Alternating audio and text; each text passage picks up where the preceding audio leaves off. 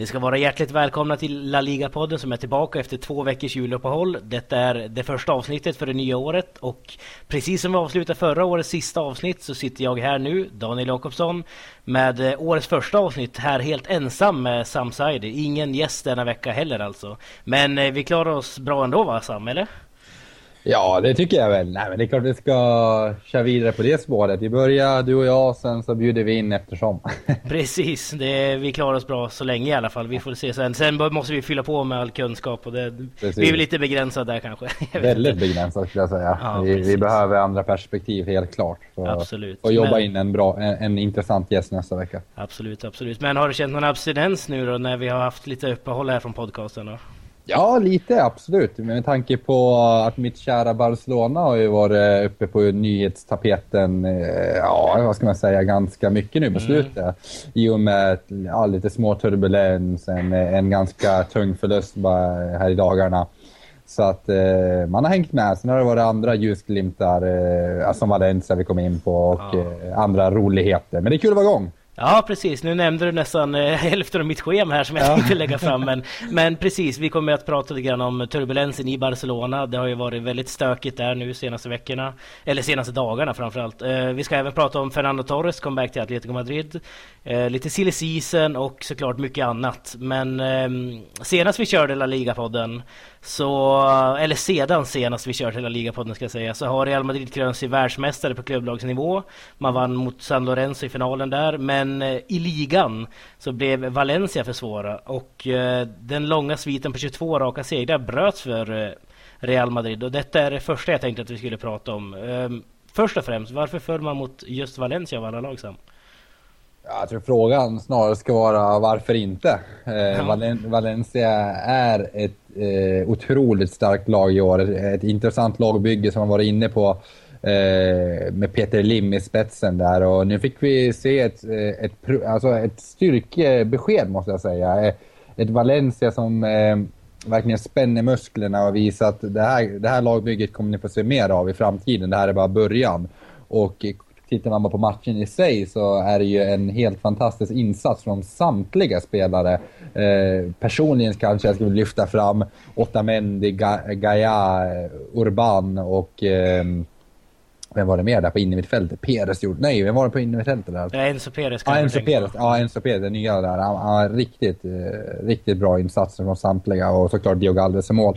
Men, eh, nej, väldigt eh, kul att se om inte annat. Verkligen, och vi ser Valencia här, de var ju taggade till tusen, alltså Mestalla, alla, jag tror inte någon satt ner på hela alltså matchen där nästan. Uh, vi hade den här Yes We Can, hela den här inför matchen. Man gjorde det, man slår alltså Real Madrid, och det är många som har mött Real Madrid sen eh, förlusten mot Atletico Madrid för några månader sedan, men det är väl framförallt försvarsinsatsen man måste hylla här nu från Valencia. Hela laget gör det såklart jättebra, men det är ju, man ser ju som du nämnde, Otamendi, Orban, Diego Alves, vilken jäkla räddning han gör i slutet där. Den där finns ju knappt. Men eh, ja, det är jättekul med sådana som Gaia också. Jag vet inte, det är, det är intressant Valencia måste man väl säga. Ja, det är lite blandat. Och då har man tagit in eh, Perez här också och eh, det, det visar, och honom tog man in på en rejäl summa ändå i Valencia-mått som vi kommer komma in på säkert lite senare. Eh, men eh, att man ändå visar att vi kan krydda på lite här ekonomiskt också samtidigt som vi får upp lite egna produkter i form av Gaia och eh, andra intressanta spelare. Paco Alcacer gör återigen en jätteinsats tycker jag. Mm. även om det finns mer att hämta såklart. Negredo börjar bli varm i kläderna så att ja, det, det, är, ja, det är kul att se och det, det är framförallt roligt för, för spansk fotboll och som du var inne på, hela publiken, atmosfären, alltså det här gamla Mestalla från början av 00-talet med mm. Benitez, men även den här eran eh, när vi hade David Villa och David Silva och Juan Mata där, alltså det är Valencia. Ja. Hela Mestalla, liksom, det är någon slags glädje Eh, som inte har funnits på många år. Och eh, det har väl sina förklaringar, absolut. Precis, det har ju gått lite upp och ner ändå för Valencia måste man ändå säga den här säsongen. Man började ju oerhört starkt, tappade lite grann några matcher. Nu är man tillbaka känns det som, på samma spår som Nuno Espirito Santo vill ha detta Valencia. Man går mycket på chans förvisso, men samtidigt är man väldigt strukturerade. Alltså man ser här trebackslinjer som man nu här, eller fembackslinjer om man så vill, eh, tre mittbackar. Eh, Orban gör sin andra start bara. Otamendi ser ju ut som Ayala själv. Ja, och eh, Enzo Perez, han öppnar upp en helt ny yta för innermittfältarna, André Gomes och Dani Parejo framförallt. Tycker jag i alla fall, när han faller ner så djupt så att de andra får lite mer utrymme. Eller vad tycker du om det? Ja, absolut. Jag tycker, precis som du säger, så tar han ett, ett enormt ansvar där i pivotrollen och det är Parejo, framförallt Parejo, eh, de ytor han behöver. Och Parejo, eh, om han inte han kanske inte är den nya Aymar direkt, men mm. eh, den utveckling jag har börjat se, eller som jag har observerat, eh, är verkligen bra. Den är, den är bättre än vad jag kunde, alltså, trodde på förhand. Mm. Så att eh, undrar om inte Peres ankomst kommer också lyfta de här lite mer kreativa spelarna som Parejo bland annat. Precis, och du nämnde innan sändning här att du var väldigt... Eh, du tyckte det var roligt att en sån som Fegoli kan faktiskt sitta på bänken. Vilket säger väldigt mycket om bredden här i Valencia. Ja, det får ju, man får ju lite bittra tankar med tanke på att mitt Barcelona som ändå har helt andra ekonomiska muskler och kommer från helt andra förutsättningar är en klubb som har varit stabil länge, sitter med en så otroligt dålig bredd. Men ändå har vi ett Valencia som har ändå byggt på ett väldigt intressant sätt de senare åren. Eh, kan ha en spelare som Figoli på bänken. Eh, nu är jag inte helt påläst varför, vad det beror på. Kanske att han har skadekänningar eller att han kanske inte platsar. Att det finns en väldigt hälsosam rotation i laget. Det tror jag definitivt det finns. Så ja. att det, det, det, snarare så tyder det på en enorm styrka i dagens Valencia. Verkligen, det kan man bara understryka. Eh, vi ska gå vidare och ett annat Madrid-lag. Vi snackar inte så mycket om Real Madrid nu utan det blir såklart mer fokus på Valencia i och med att man gjorde denna bragd måste man ändå säga. Eh, ja, i, vi, vi, kan väl kanske säga kort att eh, liksom 22 raka vinster, det skattar man inte bort. Det var väldigt imponerande. Men någon gång tar det slut. För så det laget. Är det, så är det. Och det var riktigt mäktigt måste man ju säga. ja, det var det. Också, som man har radat upp. Men eh, ett annat Madrid-lag tänkte jag vi skulle prata lite kort om. Getafe har um, de står utan, utan coaches nu, men det ryktas om att Kiki Sanchez Flores ska kliva in när som helst nu. Cosmin Contra, som är nuvarande manager, har alltså lämnat för att coacha kinesiska Guangzhou. Och eh, ja, Kiki Sanchez Flores till Getafe, vad tror du om det här? Ja, det är kul att få in eh, den hunken in i La Liga igen. ja, precis. Spaniens absolut snyggaste tränare. Eh, nej men skämt åsido, det, det, det tror jag blir en... Han slår Guardiola alltså? ja, Guardiola var ganska snygg i början där. Sen tappade han, blev, ja, han tappade hår och, för, och föråldrades väldigt snabbt där med sitt engagemang. Ja, nu har vi kommit ur, ur, ur ämnet. Nej, men eh, Kiki Sanchez, det blir en intressant eh, värvning om det nu stämmer. Eh, och jag, eh, jag tror att Getafe, en klubb som Getafe behöver kontinuitet och det tror jag framförallt Kiki Sanchez kan erbjuda. Eh, mm. Han kommer ta över dra, alltså ta tag i tyglarna i det där omklädningsrummet och förhoppningsvis får förortsklubben i Madrid det uppsving som behövs. Precis, det är ju en klubb som haft problem, eller problem och problem, man är väl en klubb som ska ligga där i mitten någonstans. Jag menar, de har väl, de har inte förutsättningarna för en Europa League-plats, men samtidigt är det ju inte en klubb som man förväntar sig ska åka ner heller. Så att eh, Kiki Sanchez Flores känns som en intressant figur där att kliva in. Han gjorde det bra med både Valencia och Atletico Madrid. Vann Europa League med Atletico Madrid exempelvis, men har ju ändå varit borta i några år nu. Det var ju fyra år sedan han var i Spanien, så det ska bli intressant att se vad det här kan bli. Ja, absolut. Och eh som du säger så Getafe för mig, det är verkligen det här laget, det här mittellaget som du pratar om. Men som samtidigt eh, kan ändå störa de här stora lagen. De, alltså de, de har ändå slagit Real Madrid och, eh, och Barcelona vet jag har haft stora problem med Getafe under, under många år. Mm. Så att eh, det är ett lag, eh, kom ihåg att bara, jag tror det var 2007 eller 2008 där någon gång. De kom till Camp Nou och spelade 1-1 och det, ja, det var imponerande verkligen. Så att, Absolut. Får se om de kan få tillbaka den rytmen eller... Ja. Det ska bli intressant att se hur det blir med den här iranska eventuella ägaren också som vi har pratat om tidigare. Vi, jag vet inte hur det står till där utan det får vi återkomma med något annat avsnitt. Kanske. Ja, har vi fått något Getafe-fokus? Nej, det har vi inte haft. Nej, det har vi inte haft. Det, det ska nog komma. Ja, kom, vi, vi snackade mycket om att vi skulle få in någon från Getafe-sidan. Ja, precis. Eh, det har vi inte fått än, men förhoppningsvis får vi det inom kort. Eh, I Almeria tänkte jag också lite snabbt nämna att eh, Juan Ignacio Martinez den tidigare Levante-managern som vi har pratat om lite grann eh, har ju faktiskt gjort dundersuccé hittills och vunnit två av två matcher. Båda borta mot Celta Vigo och Malaga. mot Celta hade man bara 28% av bollinnehav, vilket ändå räckte till seger. Det kanske säger en del om vad Juan Ignacio vill spela för typ av fotboll här, eller vad säger du? Ja, det är lite mojsvarning på honom. eh, men ja, jag, jag, tror att tyvärr, eller tyvärr, det är väl den mest stabila vägen att gå. Man bygger bakifrån, får ihop defensiven, sen så utvecklar man sakta men säkert det offensiva. Och eh, jag tror man börjar så helt enkelt. Och eh, ja, det, det har ju gått bra än så länge, så att det är bara att fortsätta. Precis, vi lär väl utveckla även detta lite framöver skulle jag gissa när Francisco lämnar och så vidare. Vi var inne på det för två veckor sedan men det kommer ju komma tillbaka. Vi måste faktiskt sätta stopp för del 1 här och när vi är tillbaks då blir det Barcelona-fokus tänkte jag.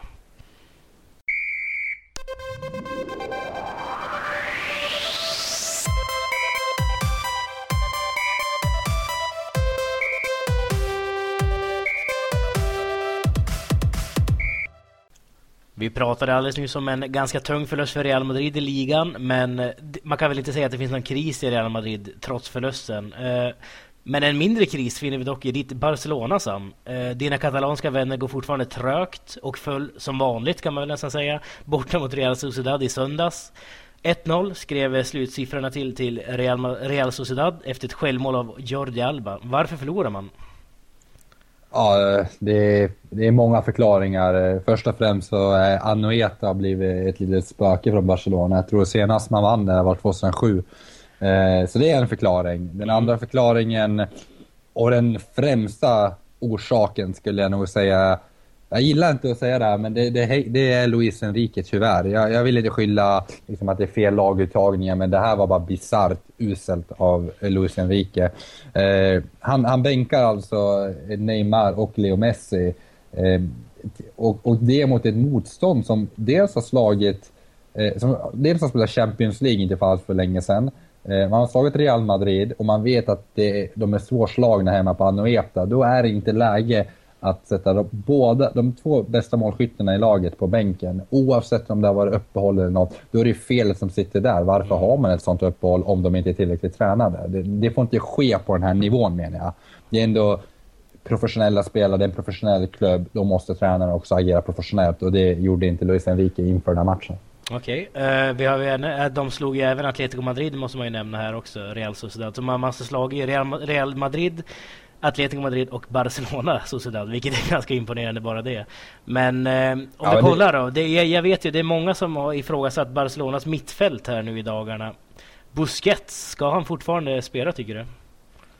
Ja, innan jag svarar på den frågan vill jag också, nu lät det lite som att jag, Sociedad inte gjorde någonting i det här. Man ska också komma ihåg att Sociedad gjorde en bra match. Det får man inte heller glömma. Mm. Och tillbaks till Busquets här. Eh, ja, jag vill inte, jag vill inte liksom hacka på enskilda spelare, utan det handlar inte om det. Utan Barcelona är, är ett sånt lagbygge som kräver att helheten fungerar för att den individuella prestationen ska fungera.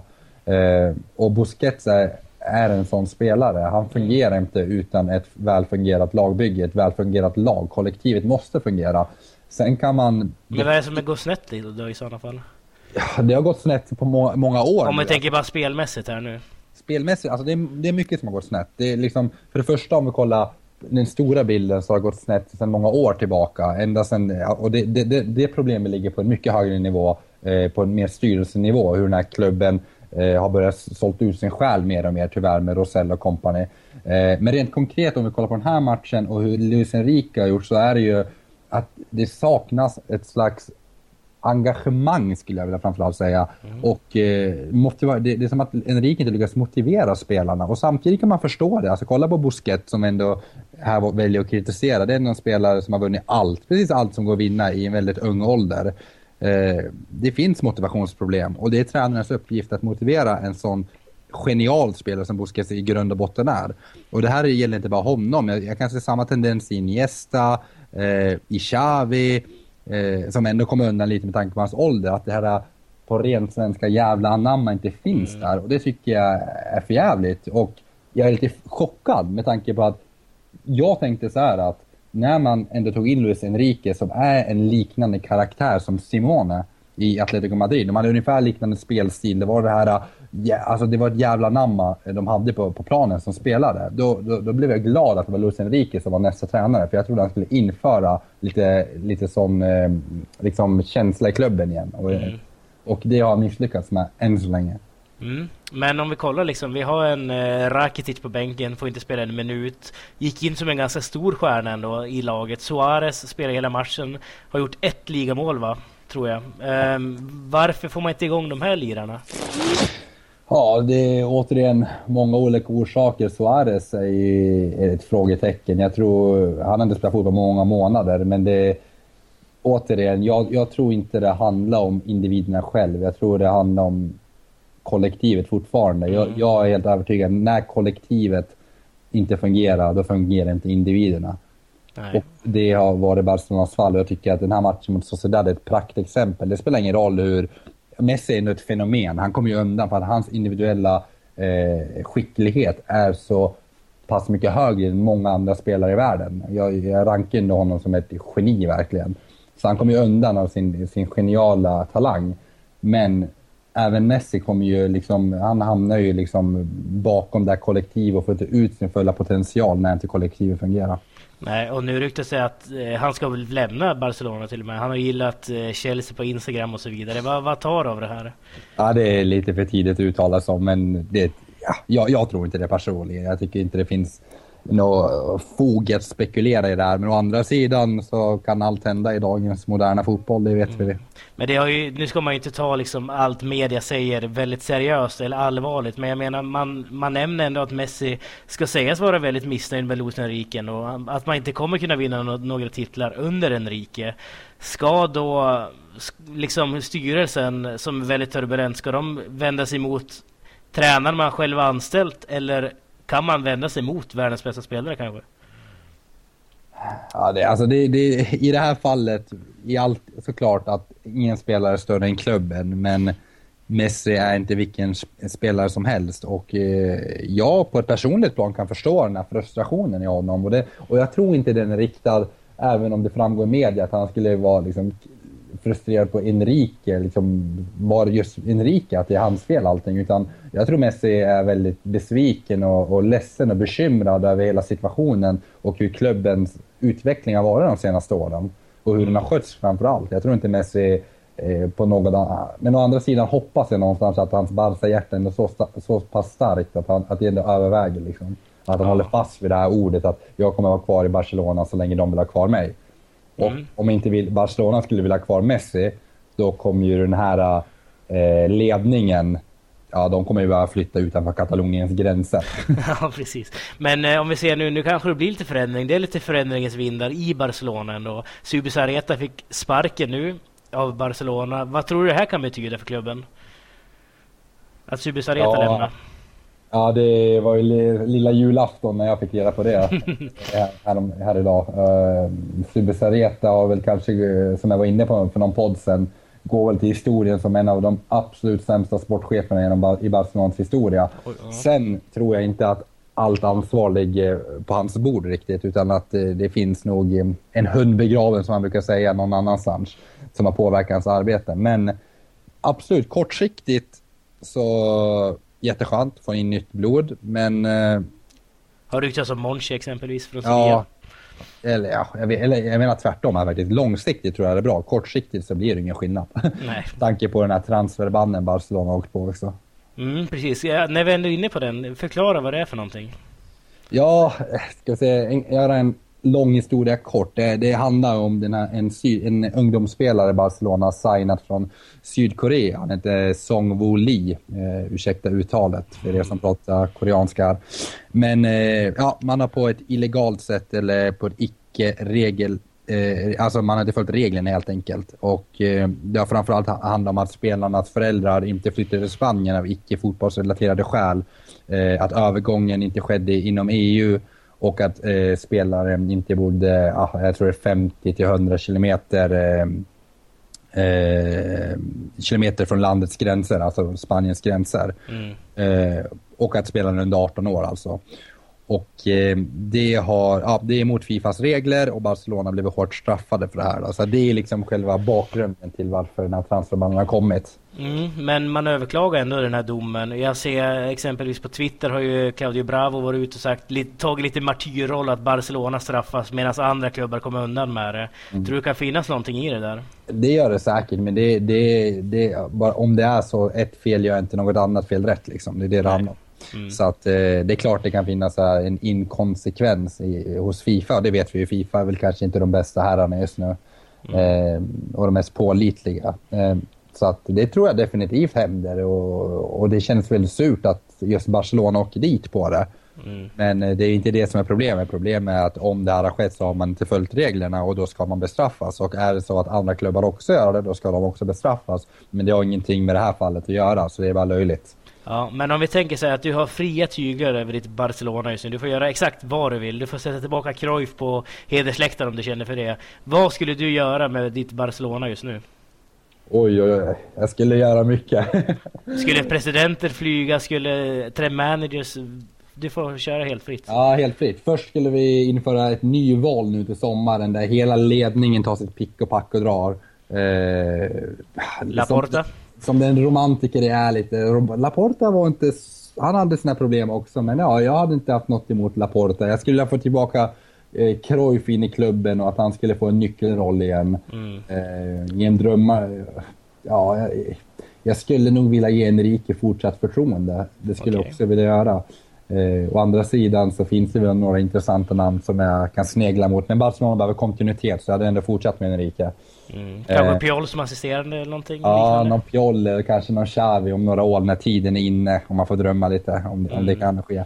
Men eh, om vi också tänker lite realistiskt med transferbanden så ser det här bara, gud vad kul det här kommer bli ändå på ett sätt. Nu kommer Barcelona liksom behöva lyfta fram ungdomar eh, som man har gjort väldigt bra de senaste åren, men på ett mer seriöst sätt. Jag skulle mm. vilja se Barcelona B-spelaren Adama komma upp. Jag har gjort det ruggigt bra. De B-lagsmatcher jag har följt så eh, är det en talang utöver det vanliga.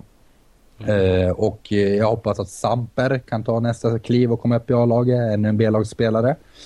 Eh, men ja, men framförallt skulle jag nog vilja se till att ledningen och att liksom allt det här bakom kulisserna stabiliseras på något vis. Att Barcelona hittar tillbaka till sin identitet på något vis. Mm. Du söker alltså kontinuitet på banan kan man väl säga och det här med manager och så vidare. Men förändring och ja. vidare kontinuitet senare i styrelserummet med andra ord. Då. Ja, absolut. Ja, precis. Men äh, jättebra. Vi ska faktiskt avsluta del två här nu. Det var jätteintressant att snacka lite Barcelona. Men när ja. vi är tillbaka då snackar vi lite Fernando Torres faktiskt.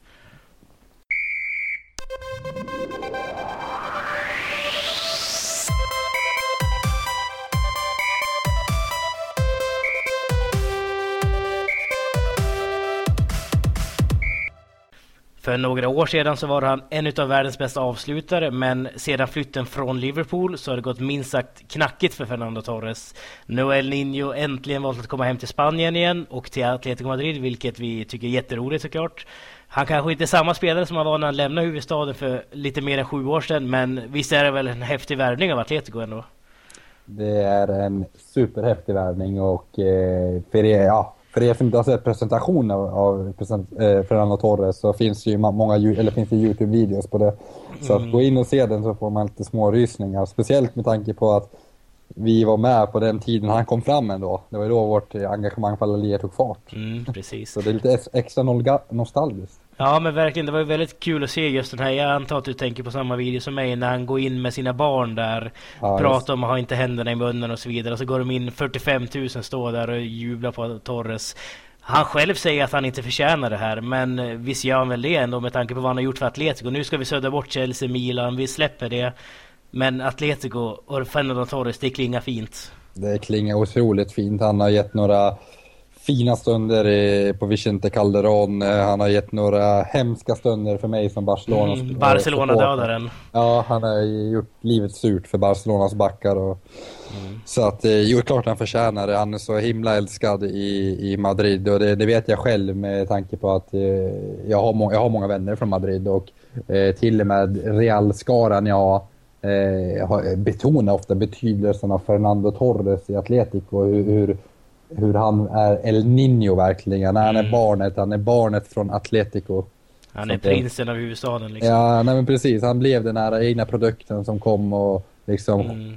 blev en världsstjärna. Som han var i Liverpool och i Atletico skulle jag vilja hävda. Precis. Eh, vis... Ja, förlåt.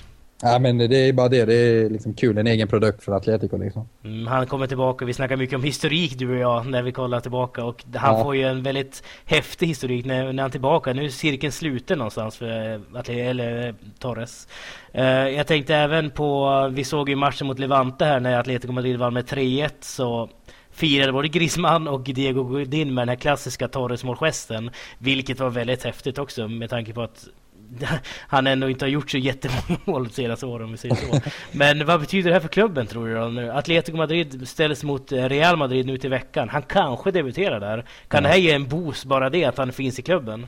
Alltså först och främst tycker jag Atletico Madrid som klubb just nu sköts på ett fantastiskt sätt. Framförallt på plan. Nu vet inte jag hur det är bakom kulisserna här med styrelsen och så. Mm. men eh, hela den här sen Simeone kom in, hela vad, den klubben andas just nu, både på planen, man ser det verkligen. Det är någon slags energi och det är någon slags eh, framtidstro. Och man en harmoni liksom. En harmoni, det var det ord jag sökte. Mm. eh, och absolut, som du säger, Torres blir ännu liksom en injektion av det kan man säga. Man injicerar ännu mer harmoni, ännu mer boost, ännu mer glädje. Glädje också tror jag vill få in. Ja, precis. Men om vi tänker det bortsett från det här utanför plan då. Han är ju en väldigt stor ikon utanför plan. På planen är han ju inte samma spelare längre. Kommer han få speltid överhuvudtaget tror du? Ja, det blir tufft. De har Mandzukic och de har en Griezmann som är i hysterisk form. Nu kan man ändå spela Griezmann lite som släpande här. Mm. Eh, så jag, jag, jag, ser inte honom som första alternativ längre. Eh, men jag vet att Atletico, eftersom, eftersom Mandzukic ändå är en väldigt... Eh, alltså det är en targetspelare på många sätt. Han är en boxspelare. Eh, så tror jag att det kan vara härligt och, det, det, och framförallt viktigt för uh, Atletico att få in en annan typ av spelare. En mer djupledslöpande forward.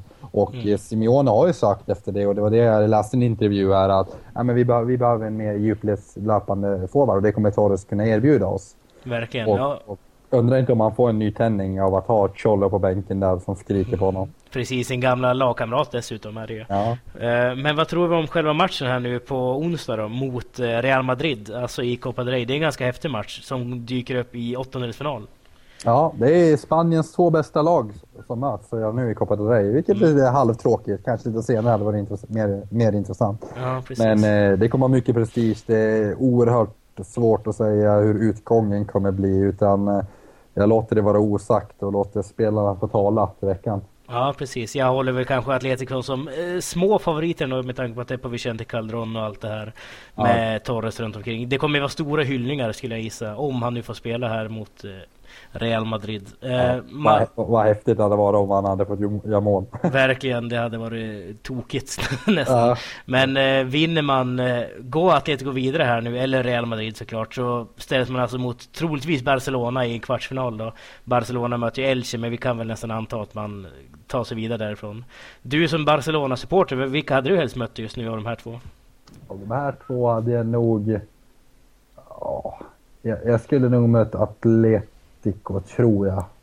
Mm. Ja, det är för att jag... Fast det gör jag för att jag garderar mig själv lite mer än, mer än att det kanske handlar om svårighetsgrad. Utan det handlar om att ja, jag har, ändå lite så här, sympatier för Atletico för att det är en så härlig klubb.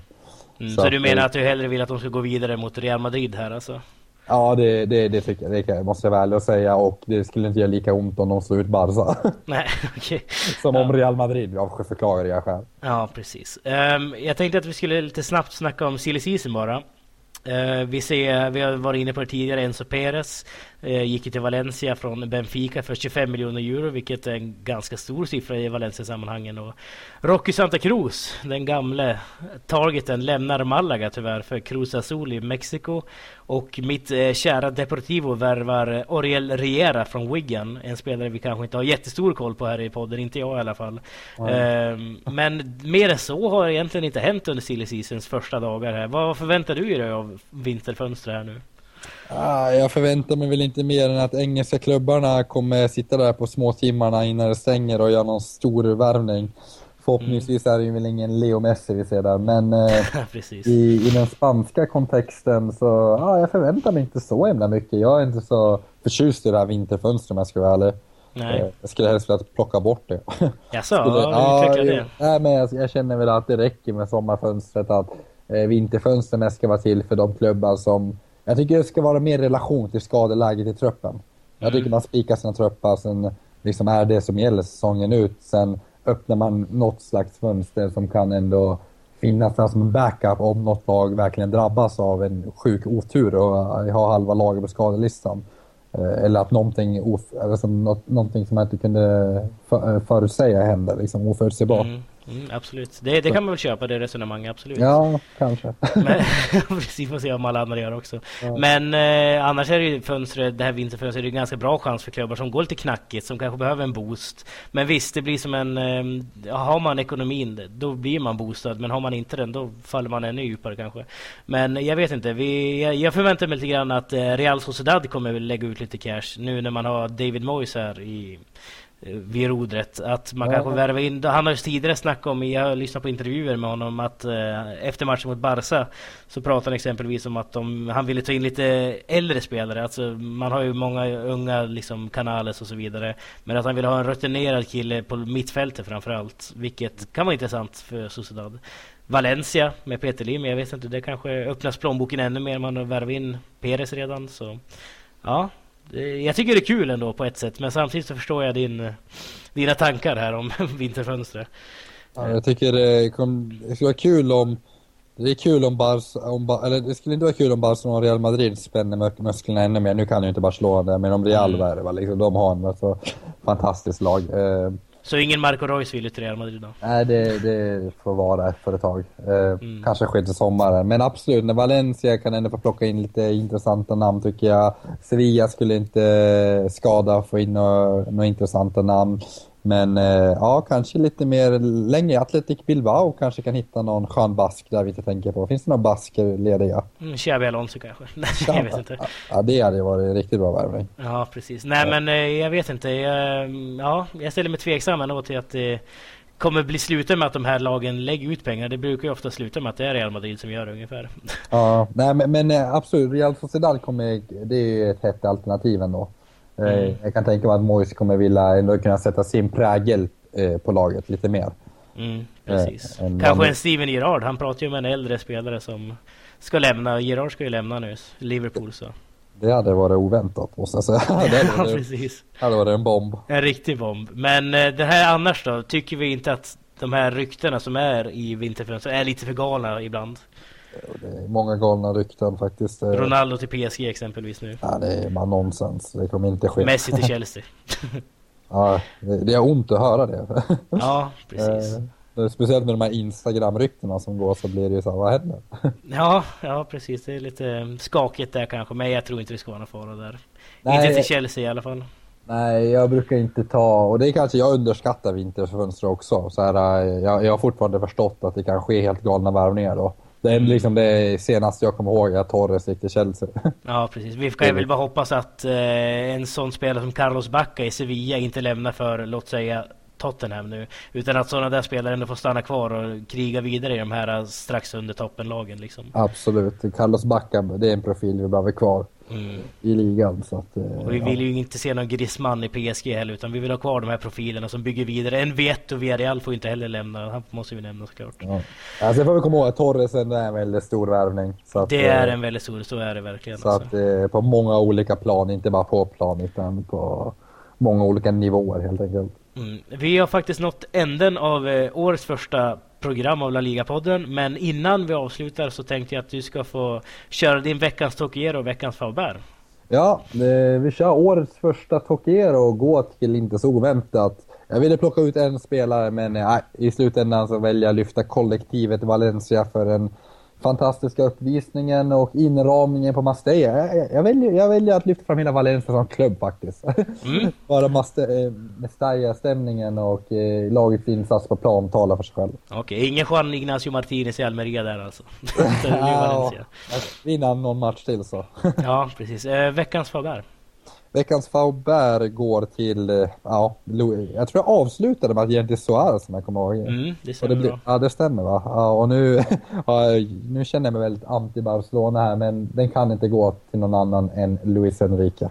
Okej. Okay. Tyvärr, den laguttagningen går inte att förlåta.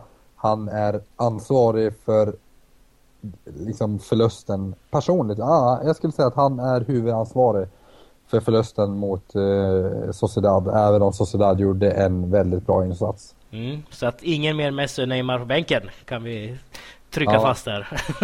men, jag skulle bli förvånad om det hände igen. Ja, precis. Nej, men jag får tacka för årets första avsnitt och Sam. Så syns vi nästa vecka såklart. Nu är vi tillbaka. Nu rullar vi på här till maj. Nu kör vi och eh, får se vad, vad har vi för fokus. Det är oklart vem vi bjuder in nästa vecka va? Ja, vi låter det vara osagt så länge. vi får se vad som händer i veckorna och nästa omgång. Absolut, absolut. Men eh, tack för oss. Tack, tack.